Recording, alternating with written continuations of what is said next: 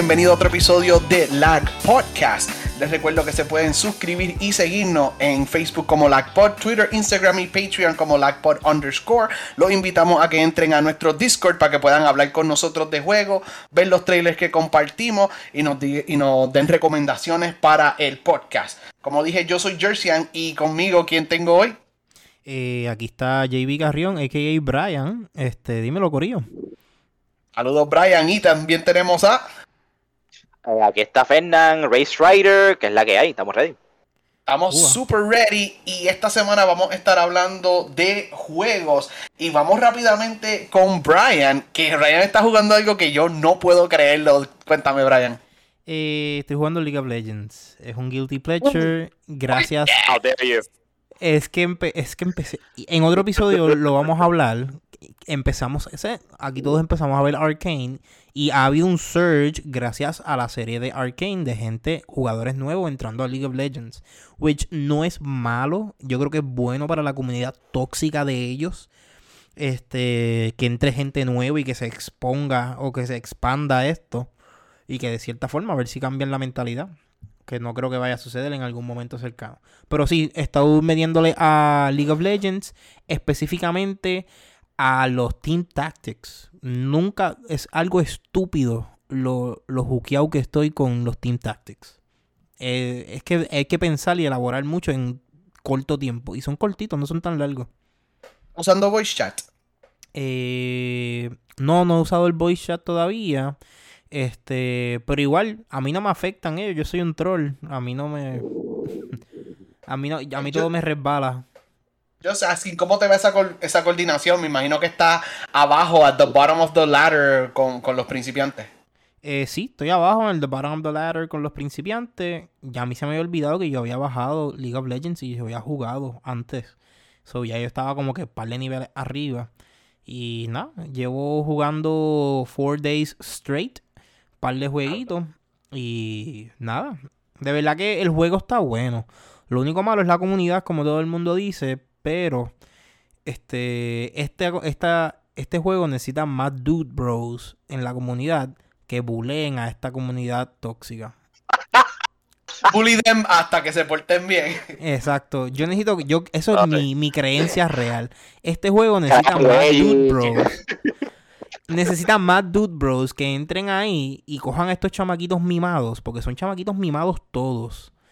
A que se porten, a que se comporten y jueguen. aunque estén perdiendo. Mira, ¿Qué, Brian, para, los que saben de League, te voy a hacer dos preguntas. ¿Estás jugando en Sudamérica o estás jugando en North America? Eh, estoy jugando en North America. Este, ok, desde Sudamérica. Tengo una pana, um, Fernando lo conoce también, que odia el jugar en Sudamérica. Y cuéntale ahí a los que saben de League qué Champions estás usando. estoy usando a... Ay, se me fue el nombre a Lucian. Lucian es el que tú usas como que Twin Pistols y está par de cool. Este, y si no es él, estoy usando a Miss Fortune. Y si no es Miss Fortune, estoy usando a Garen. Y si no es a Garen, estoy usando a Jinx. So... Eh, Fernand, tírate un guess. ¿Cuántos personajes tú crees que tiene League of Legends?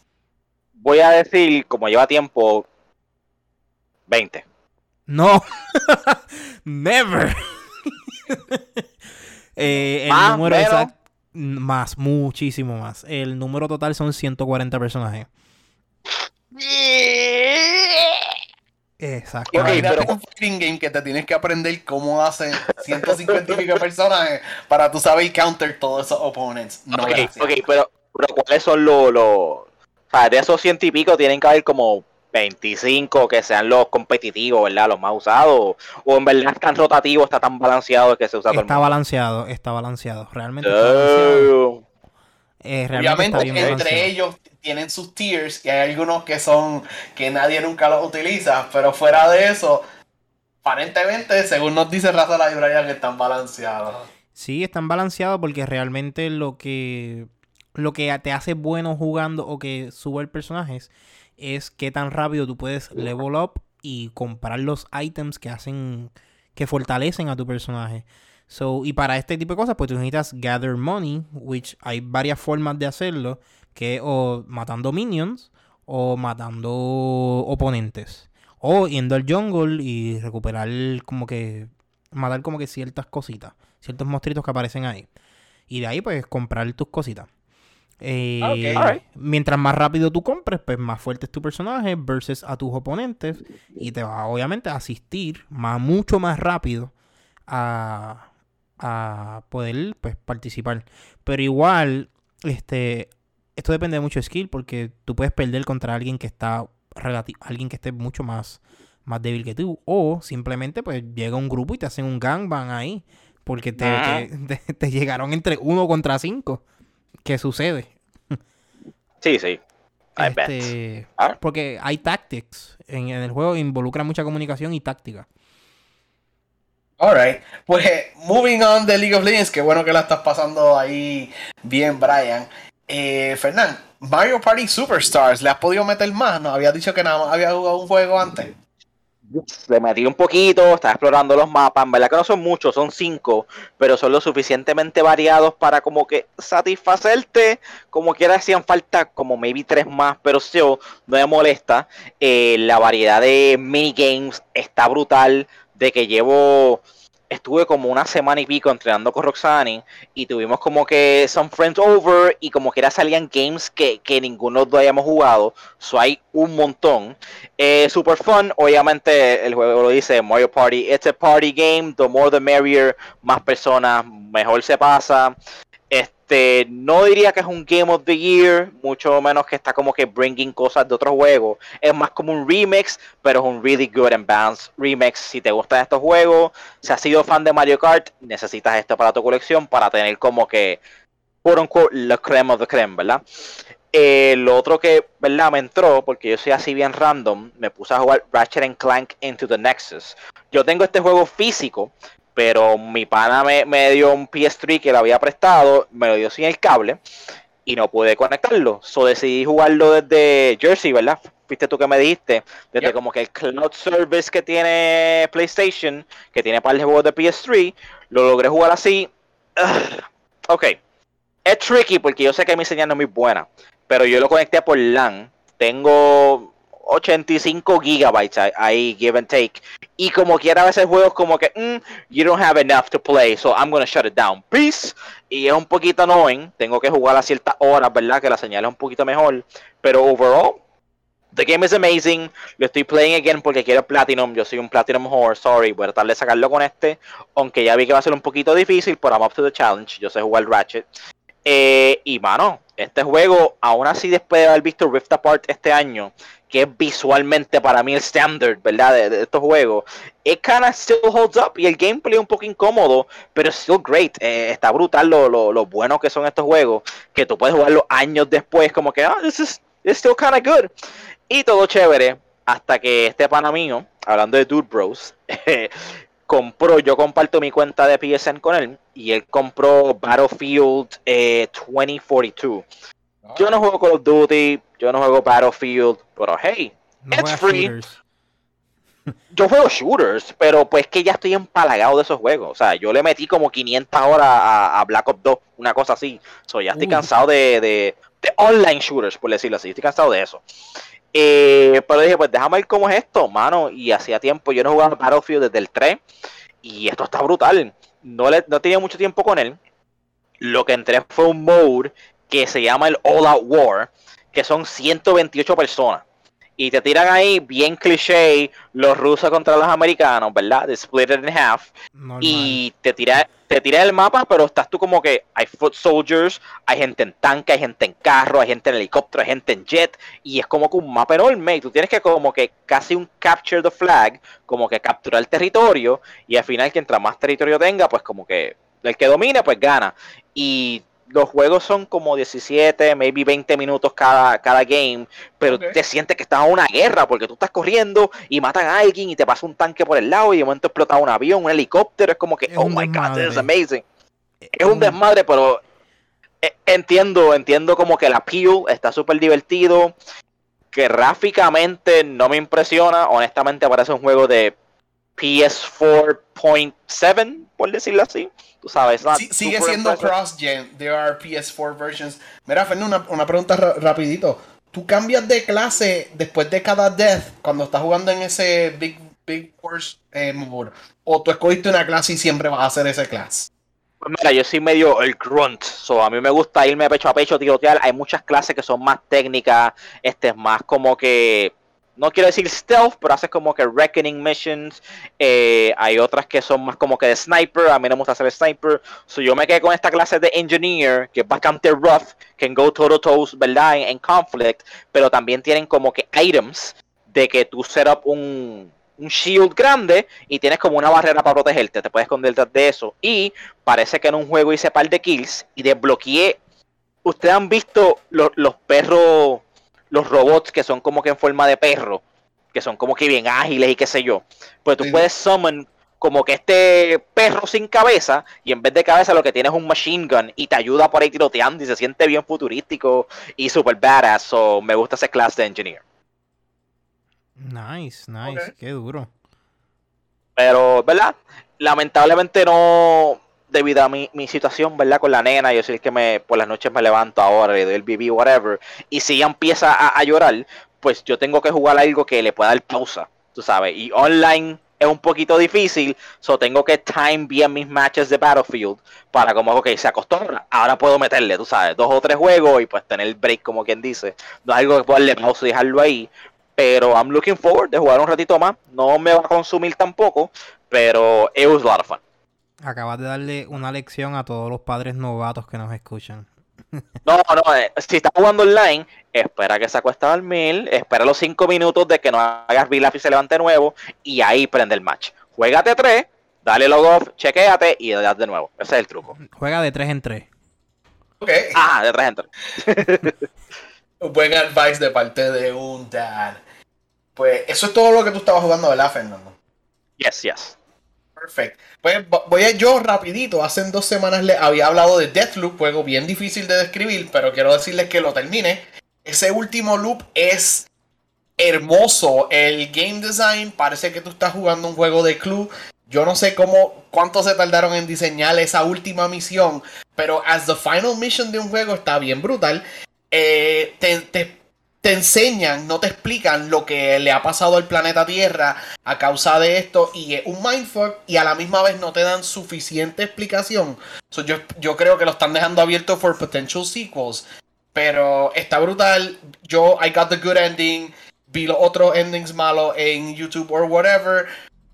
There's potential here for more. Yo espero que este juego haya vendido bien. Me encantó la historia, a bit lacking. Y Entiendo por qué la gente le dio 10 de 10, no le doy un 10 de 10, pero le doy un 9. Se lleva ese 9 casi 9.5. Ok, well, that's really good coming from you. Qué bueno. para ti, definitivamente contender de, de, Game of the Year. 100%. Ustedes saben que a mí me gustan los Souls Games y ya yo pasé Bloodborne, pero tengo un pana que se motivó con el trailer de Elden Ring y le gusta tanto como se Elden Ring que él le quería darle un try on Souls Game, pues no comprar no comprar uno, ¿verdad? Comprar Elden Ring 60 pesos y después odiarlo porque es muy difficult o muy obtuse. So yo le dije, mira, vamos a jugar Bloodborne, que está en el PS Plus Collection. So todo el mundo que tiene PS5 y PS Plus tiene Bloodborne. Yo, I will guide you through the game. Y hasta ahora, super chilling, explicándole un poquito difícil. Tratando de explicarle, mira, este juego te odia, este juego no quiere que tú lo pases, este juego vendió casi 3 millones de copias y según los trophies, solamente 45% de las personas le ganaron al segundo boss. A From Software no le importa que la gente no pase su juego. They know que son así de difíciles. Y hay cosas que baffled al pana mío, pero super chilling. Le ganamos a todos los bosses menos los últimos dos. Estamos, nos faltan los últimos dos y ya. Y está bien brutal. Creo que le, le gusta y le va a dar un try a Elden Ring. Y si están ahí on the fence y tienen un PS5, mira, bajen Bloodborne and just try it. Ya ustedes lo tienen. And it's súper brutal, súper agresivo. Y el setting está bien brutal. Un montón de weapons, un montón de cosas. Y si le pasan al segundo boss, siéntanse bien que son mejor que ese otro 55% de la gente que compró el juego y no pudieron pasarle el segundo boss. Lo voy a pensar, lo voy a pensar. Y pues yo estoy aquí cuando el que me necesite y quiere que le dé un intro a Bloodborne, esto, es, para eso estamos. Pues seguimos. He estado metiéndole un montón a Forza Horizon 5. El juego es enorme, el juego es beautiful. Estoy jugando en Xbox Series X. He visto un par de screenshots por ahí en internet del Xbox One, no se ve tan bien, yo lo entiendo. Pero si tienen una de las consolas nuevas o tienen una PC, el juego está bien brutal y a veces es tan grande que no sé para dónde ir. Lo he escogido hacer algunos de los story missions para estar más o menos guided y no tan perdido en el open world. Y están bien designed los story missions. Hay una que va a uno de los volcanes activos de México y hay otra que va a unos airfields que tienen en el campo en México. Y particularmente quiero decir que me están gustando mucho los rally races. Creo que el, el, mundo es más diverse que en el Forza Horizon anterior, que era más todo como que montañoso y campo. Aquí hay campo, desierto, playa, hay de todo, ¿sabes? México es bien grande y México toca tanto el Atlantic Ocean como el Pacific. So, está bien brutal. Esos rally races están demasiado. El español no es mi cosa favorita, como le he escrito a par de panas en el chat, que terminan las oraciones con hermano, o vámonos, o gracias, cosas así, medio cringy. Pero other than that, tengo que recomendarlo. Exactamente. Si tienes un Xbox, si tienes Game Pass, si tienes una PC, denle un chance. Entiendo que Razala también le estaba metiendo a Forza Horizon 5. Esperemos escuchar sus thoughts en otro episodio. Y por ah, último, este juego Death Store, eh, la habíamos hablado de ellos cuando la primera vez lo vimos, vimos en los trailers. Death Store es un Zelda-like. El juego se enfoca mucho en combate. Y no sé si es porque yo he jugado todos los juegos de Zelda. Los dungeons son bien fáciles. Todos los puzzles lo, a primera mirada los pude pasar. Pero yo creo que yo no cuento en eso porque tengo mucha experiencia con los Zelda. So, el juego se ve bien brutal. La música es top notch. So, si tú eres una de esas personas que no te gustó Breath of the Wild por que no había mucha música, la música en Death Door está bien brutal. Es un top-down Zelda estilo A Link to the Past o Link's Awakening. Eh, le enfoqué mucho en el combate. El último boss está bien difícil, pero la pasé súper brutal. Y quería, quería mencionar que el juego está solamente en PC y en Xbox ahora, pero ahora mismo en noviembre va a salir para Switch y PS4. So, denle un try. Y los que saben de Zelda, para decirle más o menos el scope, yo me tardé 11 horas. En el juego solamente hay 8 pieces of heart. Los que saben de Zelda saben qué significa eso. Eso es lo único que hay de collectibles.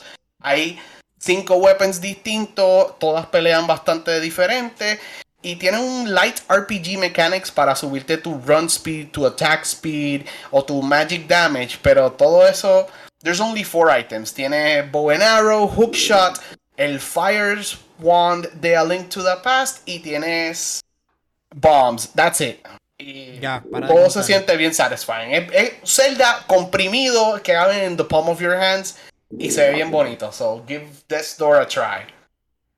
Ok. Nice.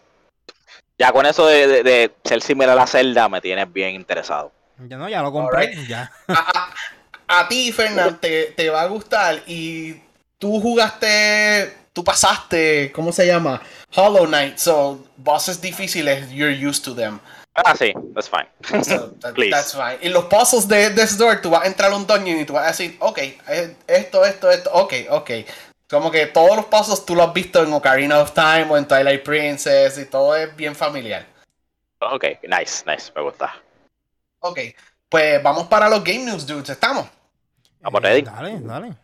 Yo quería específicamente escuchar Fernando's thoughts en el Nintendo Switch Online Nintendo 64 Performance Issues. Ya Doug Bowser comentó que si están, eh, si están pendientes a los comments del internet, que por alguna razón en la emulación en el Wii y en el Wii U se ve mejor que en el Switch. ¿Qué está pasando con el 64 Emulation? Para esto es inaceptable, en mi opinión, más que, que la suscripción subió tanto, ¿verdad? Tú pagas casi más del doble para poder tener acceso a estos juegos. Mínimo, si van a ser emulados y, no están remaster ni nada, se ven igual que se veían o hasta maybe peor o diferentes de como se veían en su contenido original en 64, eh, que por lo menos corran bien, pero encima de eso está teniendo performance issues, no es aceptable, obviamente es algo que se puede arreglar, se debe enfocar bien brutal en eso, Pero off to a bad start, honestamente. Off to a bad start. No, no es eh, aceptable para mí. Eh, Deberían portear el emulador del Wii U, portearlo para, aunque cueste mucho dinero o mucho tiempo, porteen ese emulador y ya. No traten de hacer uno from scratch para el Switch porque no funciona. lo que a mí me sorprende es como que ya tú, tú preparas este producto, tú cobras esta cantidad de dinero. Yo me yo me quería imaginar que mínimo habían como 20 testers comparando emuladores, comparando en el de Wii U, comparando en el 64 original como con actual Original 64, que corre bien, que corre mal, que tan smooth es. Ah, no, queremos que el Switch, la experiencia sea superior y vamos a tirarlo así. Eso es hasta eh. bochornoso. E, ellos no probaron esto, ellos lo probaron y no les importó. Como que, ah, olvídate que se joda, no les va a importar. Como que no, papi, el internet está bien pendiente, esas cosas. So, súper mala de ellos. Horrible, eh, horrible. Corrígeme si entendí bien. Lo que está sucediendo es que los emuladores que uno baja el celular corren mejor que el emulador que tiene el Switch. No, ningún emulador que tú bajes en tu celular, al menos que tú tengas un celular de dos mil pesos, va a correr mejor que en el Switch. Pero los emuladores, estoy comparándolo específicamente con los emuladores que son native, porque hay emuladores de PC que corren los juegos de 64 mejor, pero están haciendo distintas cosas con shaders y con CPU power que no está haciendo el emulador de Switch. Ah, el emulador de, Switch de computadora, ok. Está tratando de corrértelo nativamente como corría en el 64 y no lo está corriendo de la misma manera. No, tiene, tiene el performance issue. Pues no, están pensando mal. Ya me voy a quedar con el Empezando mal. Y mi problema es, they should have ported it. Ya existen dos emuladores que ellos tienen que funcionan. They should have ported los emuladores de ellos mismos internos. Y bochornoso. Lo único que le voy a dar un plus es que yo pago el servicio por si acaso. Eh, jugar eh, Star Fox 64 o Mario 64 con otra gente online es surreal, pero se puede. Ok, that sounds fun. yo ello hubiese incluido el emulador en la membresía de Nintendo como un plus si va si eres de PC para expandir hacia PC y poner los juegos viejos. Y quizás le hubiese traído mayor income con menos este menos inversión. Yeah, pero tiene que salir interno de ellos. Ellos no pueden coger nada específicamente. En un emulador fanmade, ¿entiendes?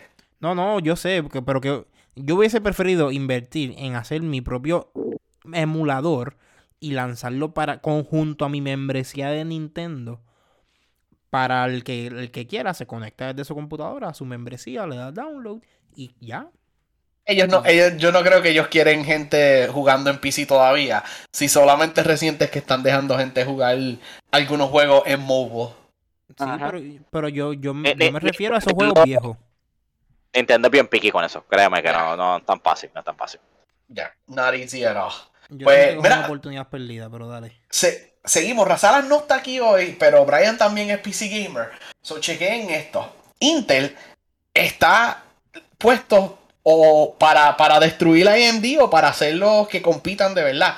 AMD son los, son los duros en cuanto a procesadores de procesadores de computadora por costo por, por performance. So, Si tú quieres el mejor performance a un precio justo, eres AMD. Ahora, Intel son los top of the line y Intel tiene un procesador que se llama i9 9900K que no, no, es nuevo. It's kind of old. Pero ese procesador, el i9-9900K, cuesta 1200 pesos. Nadie. mucha gente are not gonna buy it. Ese procesador está out of reach. Y por ese precio de 1200 pesos, AMD te da el mismo, el mismo performance por 800 dólares. Y es como que, ah, pues qué cool. Pues me voy para AMD porque me estoy ahorrando mucho dinero. Pues Intel le envió un procesador nuevo. Este es el i9 1200, 12900K, que tiene mejor performance que el i9 anterior de ellos, pero cuesta 600 dólares.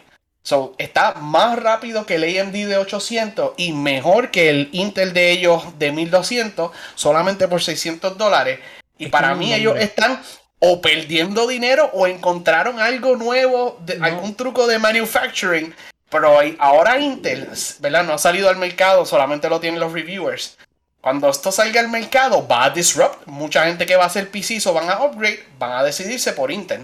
Eh, eso tiene un nombre lo que están haciendo. Es muy posible que ellos estén vendiendo por debajo del costo por quitarle clientes a AMD. a menos que ellos hayan encontrado una forma para reducir el gasto. Exacto, cuando salga al mercado lo cogen, ¿cómo se dice? Los ingenieros y pueden mirarlo a ver si ellos cambiaron, ¿cómo se dice? El tamaño de los nanometers o algo. Pero algo ellos averiguaron para poder hacer mejor performance por solamente 600 pesos. Pero es posible que estén vendiendo en pérdida, que estén vendiéndolo en pérdida por solamente quitarle los clientes a AMD. Y esto tiene un nombre y es una estrategia de mercadeo común en todo tipo de negocio y no me acuerdo el nombre ahora mismo, pero lo hacen y es, básicamente jugar con oferta y demanda, este, donde yo vendo algo por debajo del precio estándar para dañar el mercado a mi De 1200 a 600, tú estás vendiendo la mitad, ¿sabes? Yo sé, yo sé que lo que tú dices existe, pero está bien, como que está un poquito extremado. Y pues lo que mucha gente se piensa es eso mismo están perdiendo chavos o se inventaron algo nuevo, algo nuevo en manufacturing para poder bajar el precio tanto. Sí. O los dos, pueden ser los dos, que se, inventaron algo y dijeron, mira, hasta que nos inventamos esto, vamos a reducirlo más aún para, para quitarle completamente el mercado a la otra gente. Es loco que los ingenieros, la gente de iFixit y todo eso, Digital Foundry, consigan el, el producto y puedan entonces abrirlo y ver lo que hay con microscopio y todo eso. Sí, es posiblemente que hayan puesto material nuevo o hayan cambiado, un par de cositas. Pero aún así, siento que están vendiendo en pérdida y es simplemente para hacerle el daño a AMD. Y a ellos mismos se están haciendo daño porque la gente que compró el 9900 en 1200 y ahora tienen algo mejor por 600 dólares, como que le escupieron en la cara a sus propios clientes. Esto casi siempre ellos se preparan para hacer este tipo de estrategia y no duran mucho. Porque a veces te lo venden en 600 y van a decir que otros precios en otros productos subieron. O te, empiezan a vender este en 600. Ah, pero tengo un bundle. Si me compras esto con aquel, sube un poquito más el precio. Y cuando vienes a ver, están vendiendo en pérdida, pero están ganando en el otro. En, el otro. Ya, pues esto poco a poco el PC Gaming eh, sorprendentemente bajó algo de precio, todavía no se compara con, console gaming en cuestión de, price for performance, pero algún día, quién sabe si llegarán ahí. Vamos a ver, Otro PC News, nosotros habíamos hablado del Steam Deck y Valve lamentablemente ha tenido que delay it, que salía ahora en diciembre, hasta febrero 2022. ¿Alguno de ustedes tenía plan para, para el Steam Deck? a mí se me ha olvidado a mí se me ha olvidado eso por completo, honestamente. Yo especialmente que estoy buscando como que o comprarme un Xbox o una hacer una PC como que decente que pueda game o upgrade mi celular y seguir jugando como que el Game Pass en el celu. Pensé que esta iba a ser una opción. No sé si está confirmed que va a correr el Game Pass, pero pues como que me llamaba la atención y ahora que lo vi como que oye, ¿verdad? Esto existe y no sé por qué me decida, pero es lamentable que lo atrasen hasta febrero, cuando diciembre, ¿verdad? Holiday Season claramente iba a tener un boost bastante chévere en las ventas, comparado, comparado ya al año que viene, que es febrero, este, ya todo el mundo hizo su holiday shopping, como que no va a tener ese boom que, que maybe esperaban. Yo creo que van a perder mucho dinero en mover la fecha. Van a perder mucho dinero porque muchas de las ventas eh, son en holiday season. Y ya en febrero es muy tarde, porque en enero todavía estás dentro de los holidays, estamos saliendo de los holidays y todavía estás a tiempo, pero ya en febrero... y, tú me dices como que, ah, iba a salir julio, qué sé yo, y se atrasó para septiembre, ah, pues está bien, se atrasó para noviembre, ok, pero de diciembre, que ya, ya estás tarde, como quien dice, ya estás tarde para Santa Claus, los ruedas, ni siquiera enero, febrero, ¿qué? No, no dice, pero bueno, 2022 como quiera, eh, es too late, es too late. Para mí, lo que el efecto de Navidad lo que va a causar es que alguna gente, no todos, porque hay gente que va a esperar, pero mucha gente que tiene el pre-order va a cancelar el pre-order y usar esos 600 pesos para otra cosa. Se van a comprar un Play 5. Si lo encuentran un PS5, se lo van a comprar. El que, no, el que no lo tiene se lo van a comprar porque ahora mismo en noviembre sale un, un nuevo batch para los que no han comprado todavía large Y, no, no, quiero darle tanto crédito a Sony, pero en febrero sale Horizon también, eh, Forbidden West. So, tú la promo. exclusivo, la promo. E, exclusivo de Play o como una consola ¿verdad? técnicamente nueva. ¿Cuál tú vas a escoger, Brian? Yo, yo creo que me voy a la segura con el Play porque ya tiene los juegos. Y Steam Deck todavía no me ha confirmado muchas cosas. Ajá, sí. Se, hizo tarde. Kinda bad para ellos. Hopefully tengan un buen launch en 2022. Y es algo que yo normalmente no tocaría, pero sé que tiene implicaciones en gaming. Y qué bueno que está Brian aquí, porque Brian nos va a hablar de Facebook introduciendo su parent company, cambiando el nombre a Meta, ¿verdad? Eso no tiene nada que ver con el social media, Facebook se queda igual. Pero ellos están haciendo varias cosas con VR, parecido a lo que hizo PlayStation con Playroom o lo que hizo HTC con VR Chat. Pero ahora de parte de la compañía Meta. Cuéntame, Brian, ¿qué está pasando?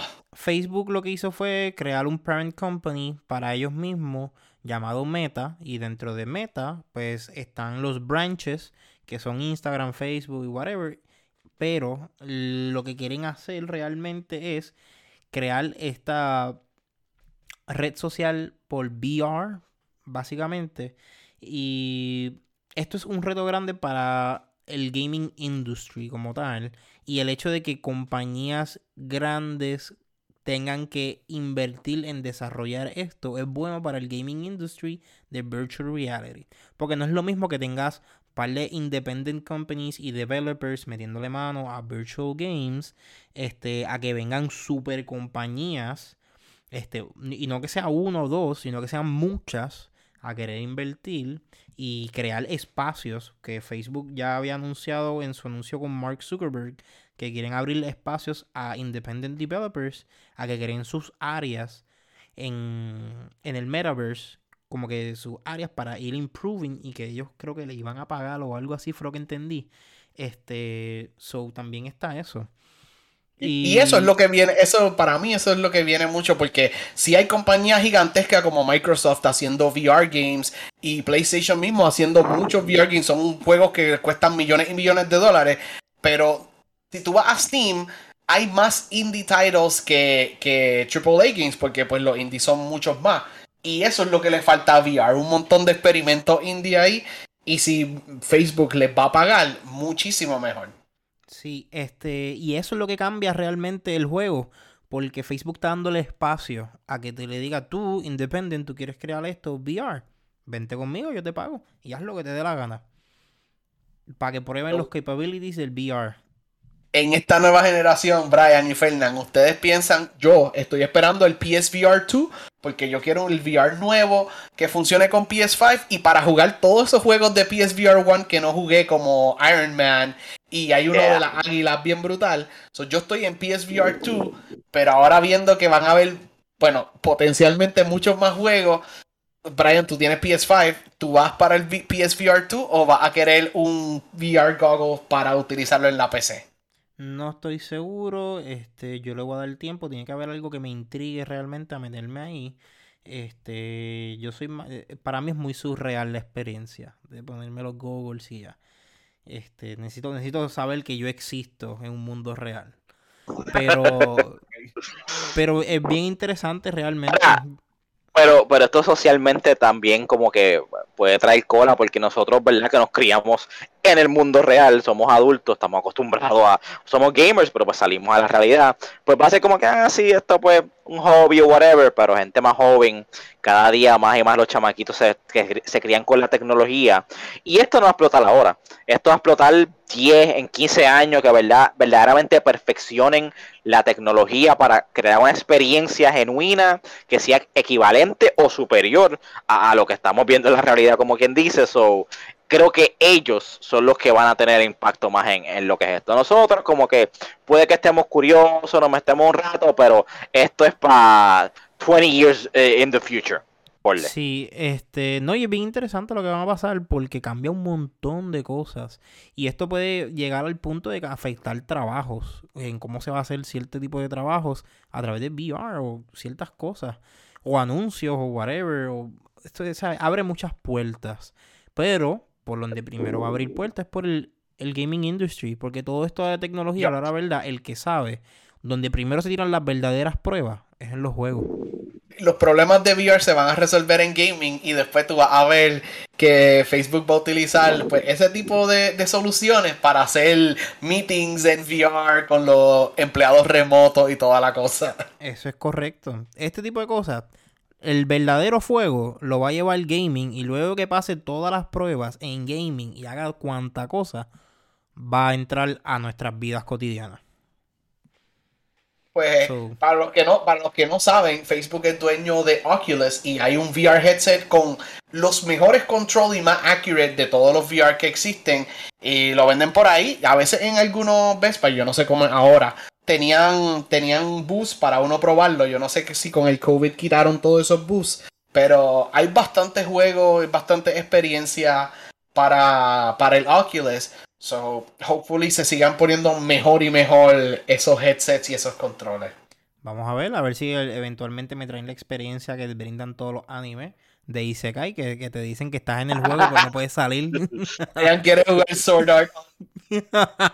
no, no, si supieras que para mí, si supieras que para mí mi primera experiencia así con un, anime así fue Hack. No fue Sword Art. Dot Hack, Dot Hack, yo sí, sí, yo sé, yo sé. Más viejito, más para los OG. Es un verdadero OG. Si te mueres online, Brian, no, no puedes volver. es mala tuya. pues, ¿qué te puedo decir? Vamos a ver, esperemos que no sea ese punto. Yes, por favor, no queremos Nightmare Scenarios. Pues mira, vamos a terminar con dos noticias.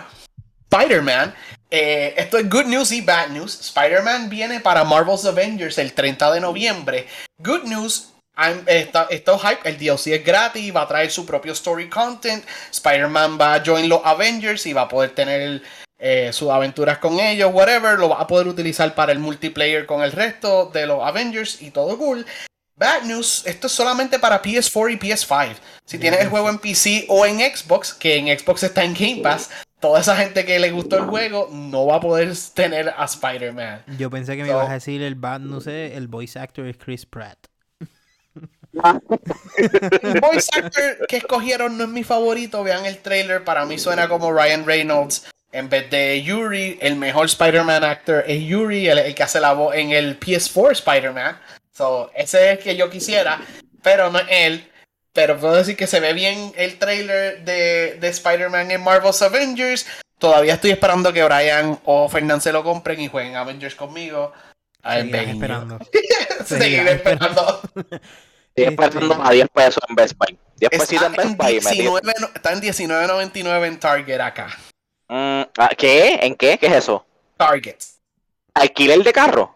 Ah, eh, eso es Walmart disfrazado, es Walmart rojo. Chicos, yo necesito eso aquí para por lo menos tener variedad. En Puerto Rico, si se acaba en Best Buy y no llega a Walmart, papi, te jodiste. Tienes que ir para Amazon. No, no puedes conseguir las cosas.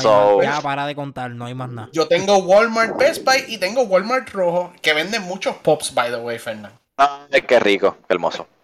Mira, y lo último, para los fans de los MMOs, Final Fantasy XIV tiene su expansión más grande, Endwalker, que salía esta semana y va a salir en PS4 y en PC, PS5 también. Lamentablemente, it was delayed a diciembre 7, un mes no es tanto, pero un poquito dramático. El productor went on camera en el stream de Square Enix para decir del delay y el productor lloró on camera. Y es como que, ok, él siente que he let down the fans. So, lo que viene por ahí, espero que valga la pena de que este hombre de cincuenta y pico de años llore en cámara para pedirle perdón a su expansión. Uh, bendito, mano, este, qué fuerte, que la, le están metiendo tanta presión, pero pues, eh, pues eso es parte cosas suceden, las cosas suceden. Un mes de delay no es tan malo, diría yo, no es dos meses, tres meses.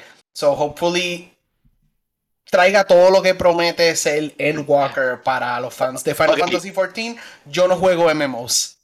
Ok, pero imagínate a este hombre trabajando para, para el equipo de Cyberpunk.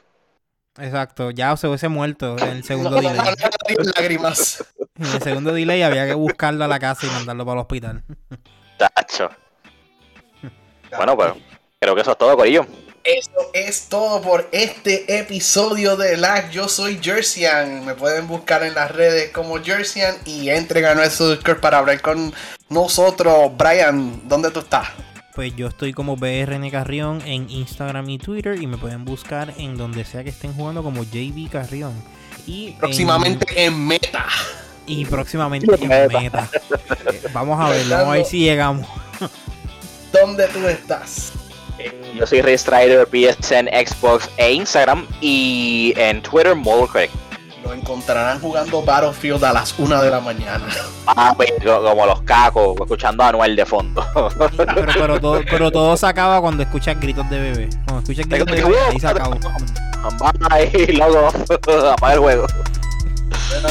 Gracias, le metimos. Hasta la próxima. Fue la Se miente.